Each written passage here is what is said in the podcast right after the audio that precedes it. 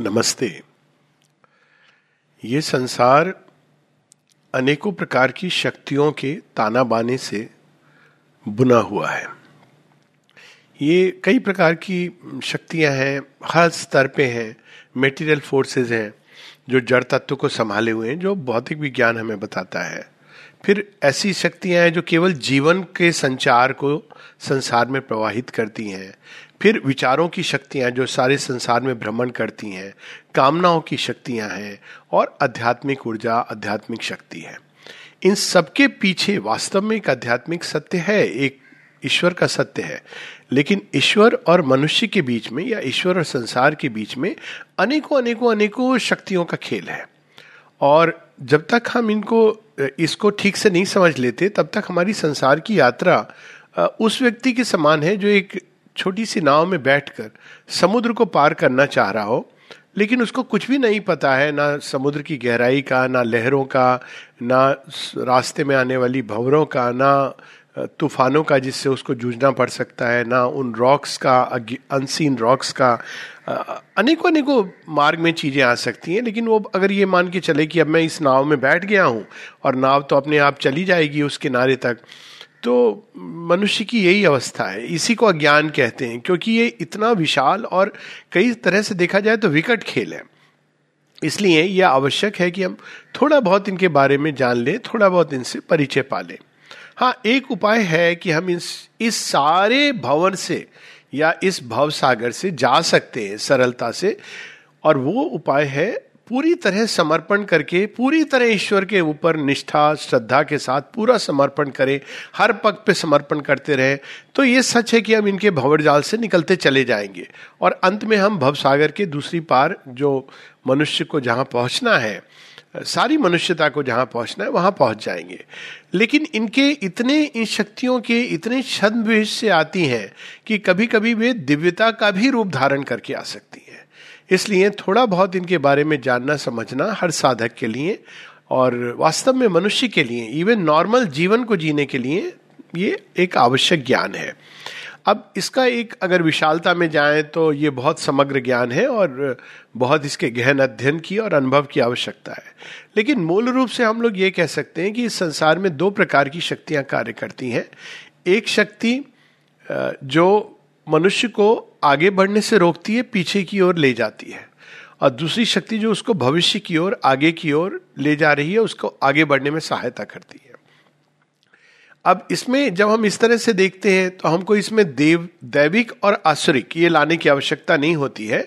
हालाँकि ये दोनों उतने ही बड़े सत्य हैं, दैवी शक्तियाँ, वे शक्तियाँ हैं, जो उसको प्रकाश की ओर, ज्ञान की ओर, सत्य की ओर, प्रेम की प्रेम की यथार्थता की ओर शांति की ओर, एकत्व की ओर ले जा रही हैं, और आसुरिक तत्व वो है जो उसको विघटन की ओर, विनाश की ओर भ्रम की ओर, भ्रामक शक्तियाँ अंधकार की ओर खींच कर ले जाती हैं। लेकिन अगर हम इसको सिंपल कर दें तो कई बार हम देखते हैं कि मनुष्य की अवस्था के अनुसार उसको, उसके जीवन में वो शक्तियाँ उसके जीवन का जाल बुनती हैं। तो जब मनुष्य की बड़ी प्रारंभिक अवस्था होती है तो आसुरिक तत्व, आसुरिक शक्तियाँ ही उसके जीवन को चलाती हैं। क्योंकि उसको एक पृथकत्व का बोध आवश्यक होता है। उसके अंदर एक बहुत ही एग्रेसिव भाव जिसके द्वारा एक कठोरता भी कई बार वो डिफेंड करती है उसको जीवन की बहुत सारी विपदाओं से सिंपली बिकॉज़ वो कठोर होता है। उसकी चिंतन में एक व्यापकता नहीं होती, वो केवल अपने और सीमित स्वार्थ की जो आवश्यकता है उनके बारे में सोच पाता है। तो अगर इसी चीज़ को अगर हम हायर दृष्टिकोण से देखते हैं तो हम देखते हैं कि एक आसुरिक शक्ति ही यहाँ है, जो उसको बांधे रहती हैं, पाश में जकड़े रहती हैं।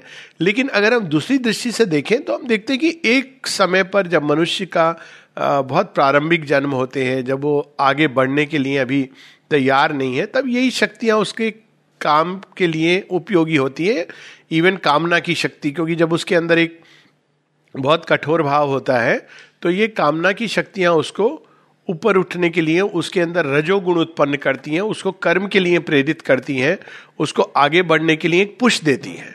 तो हालाँकि ये वास्तव में एक कामना की शक्ति से जब हम आगे बढ़ते हैं तो ये हमें पता चलता है थोड़े समय के बाद कि ये एक इल्यूजन है, ये प्रोग्रेस नहीं है। हमको लगता है कि हमने ये प्राप्त किया, हमें ये मिल गया, लेकिन थोड़े समय के बाद हम ये देख लेते हैं कि वास्तव में जिस चीज़ को हम प्राप्त करना चाह रहे हैं, वो इसके माध्यम से नहीं निकलती, नहीं मिलती हैं। काफ़ी समय तक हम कामनाओं के जाल में उलझे रहते हैं।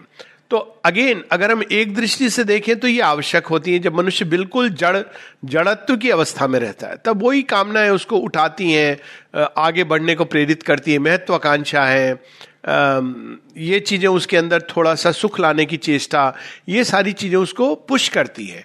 लेकिन जैसे जैसे मनुष्य की चेतना सूक्ष्म होने लगती है तो यही चीज़ें उसके जीवन में बाधे, बाधा बनने लगती है। वही आसक्ति जो प्रेम का एक प्रथम स्पर्श है, वही आसक्ति प्रेम को छीन लेती है। क्योंकि जब हम आसक्त हो जाते हैं तो हम फिर प्रेम को प्रेम ना देख करके केवल एक पाने का कुछ प्राप्त करने का माध्यम समझने लगते हैं। तो ये वही चीज़ मोह बन जाती है। तो अगर हम इसको, इसमें से ये शब्द हटा दें, क्योंकि कई बार लोग आसुरिक और देविक शब्द से एक अलग प्रकार का भाव बना के रखते हैं और केवल इनको, इसको मनोवैज्ञानिक स्तर पे समझें तो जीवन में कुछ शक्तियाँ हैं जो जैसे जैसे हम आगे बढ़ते जाते हैं तो वही चीज़ें, वही शक्तियाँ, जो एक समय हमारी सहायक थी, शायद आवश्यक थी, इसीलिए वो इस विधान में, इस संसार में है, वही हमारे लिए बाधा बनने लगती हैं। तो जब इस दृष्टि से हम देखते हैं तो हमें ये चीज़ एक स्मरण रखनी चाहिए कि प्रगति में सबसे बड़ी चीज़ जो हमारे मार्ग में खड़ी होती है, वो है हमारा ही अपना पास्ट हम जिन चीज़ों से जुड़े होते हैं, जिन चीज़ों को हमने अपनाया होता है, जिन चीज़ों को हमने पकड़ा होता है, जो हमारे, जो सीढ़ियाँ चढ़ करके हम यहाँ तक पहुँचे हैं, अब वही सीढ़ी हमें आगे बढ़ने से रोकने लगती है।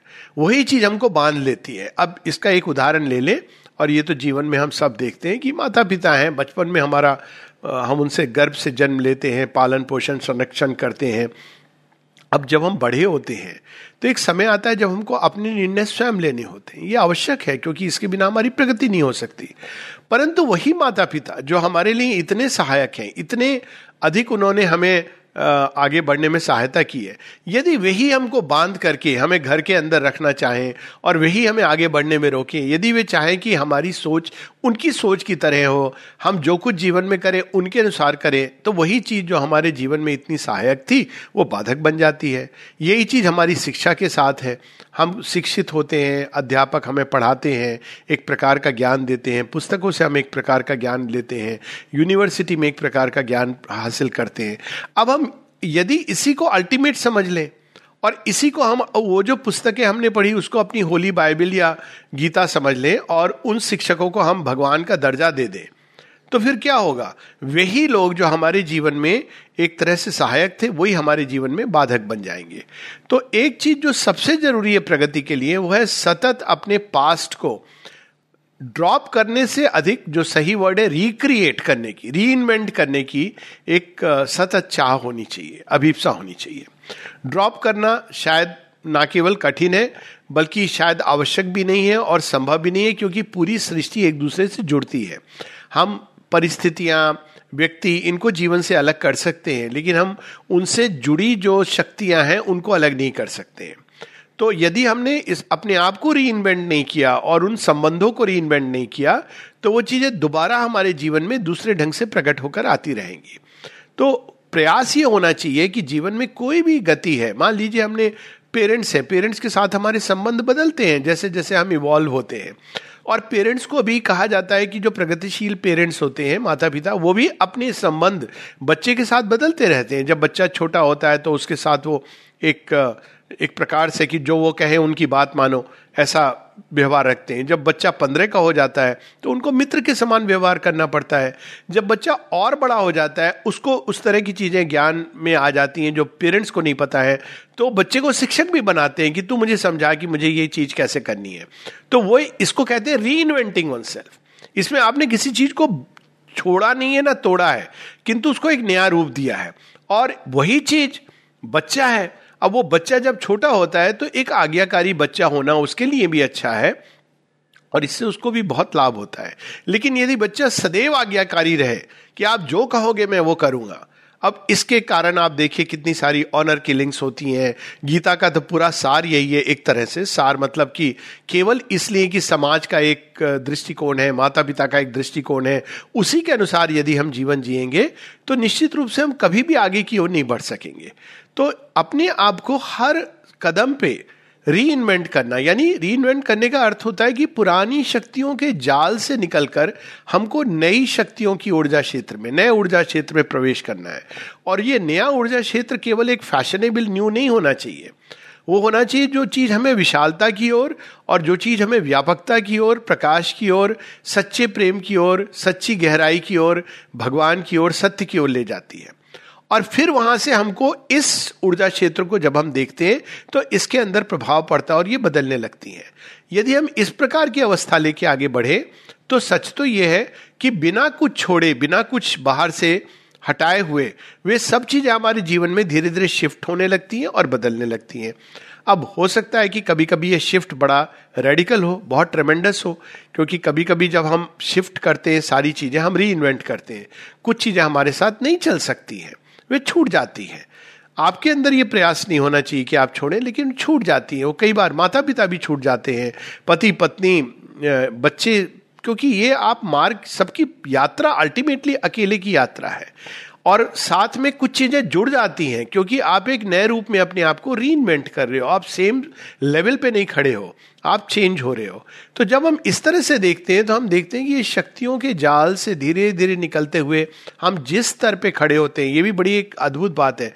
हम शक्तियों के जिस स्तर पे खड़े होते हैं, उसके अनुरूप हमारे चारों तरफ़ फोर्सेस ये शक्तियाँ खेलती रहती हैं। और इस तरह से जब हम समझें तो हम देखते हैं कि वास्तव में मनुष्य परिस्थितियों का दास नहीं होता है, वो अपनी ही परिस्थितियों को अपनी ही ऊर्जा क्षेत्र से क्रिएट करता है। तो अर्थ इसका यह होता है कि स्वयं को बदलना। और ये बदलना एक कांस्टेंट प्रोसेस है।